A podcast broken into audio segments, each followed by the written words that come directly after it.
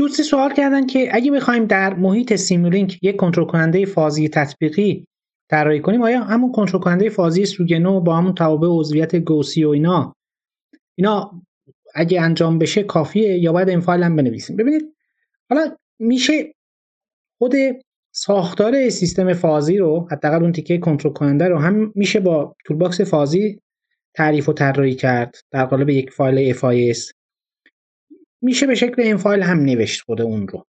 خب این تیکش باز دست خود شماست. ولی اون چیزی که اینجا لازمه در یک کنترل کننده فازی ادپتیو شما اون رول هایی که تعریف می‌کنید برای تطبیق پارامترها اینا هم مهمن که نوعا خود این هم یک سیستم دینامیکیه. نگاه می‌کنه به یک تابع خطایی به یک شاخصی و بعد تغییر میده این پارامتر رو. که مثلا یه عمل کردی تعمین بشه برای سیستم. اصل کار اینه دیگه تو کنترل تطبیق. حالا این رو باز دو تا راهکار دارید. یکی اینکه با خود سیمولینک بیاید پیاده سازیش بکنید یا اینکه نه خود همین هم می‌تونه انفال نوشته بشه و مشکلی هم نداره که امبد بشه داخل این.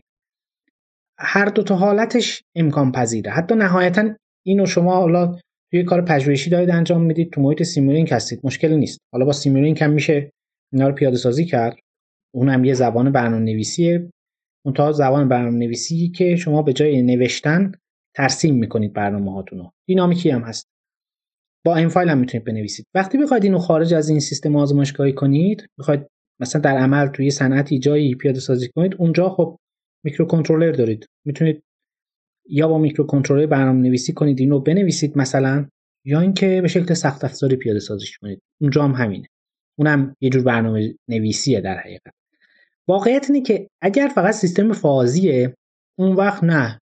الزاما نیازی به این فایل نوشتن نیست. ولی اگر فازی تطبیقیه در اغلب اوقات مجبورید که این رو خودتون پیاده سازی بکنید و خلاصه به صورت انفایل بنویسید. چون خیلی وقتا اونقدر پیچیده میشن این قواعد و این معادلات که واقعا از حوصله خارج میشه بخواید با سیمولینک. من نمیگم نمیشه ولی واقعا بعضی وقتا شاید اونقدر پیچیده بشه که بخواد باز کوچکترین تغییر رو بخواد انجام بدید اونجا با یک چند تا فرمول و اینا عوض میشه. اینجا کلی اتصالات رو باید به هم بریزید. خب اینا مهمه دیگه. این موارد یعنی می‌خوام بگم که ویرایش پذیری و تغییرش خیلی خیلی راحت تره محیط ارزم به خدمتتون انفایل ولی تو سیمولینک اینطوری نیست.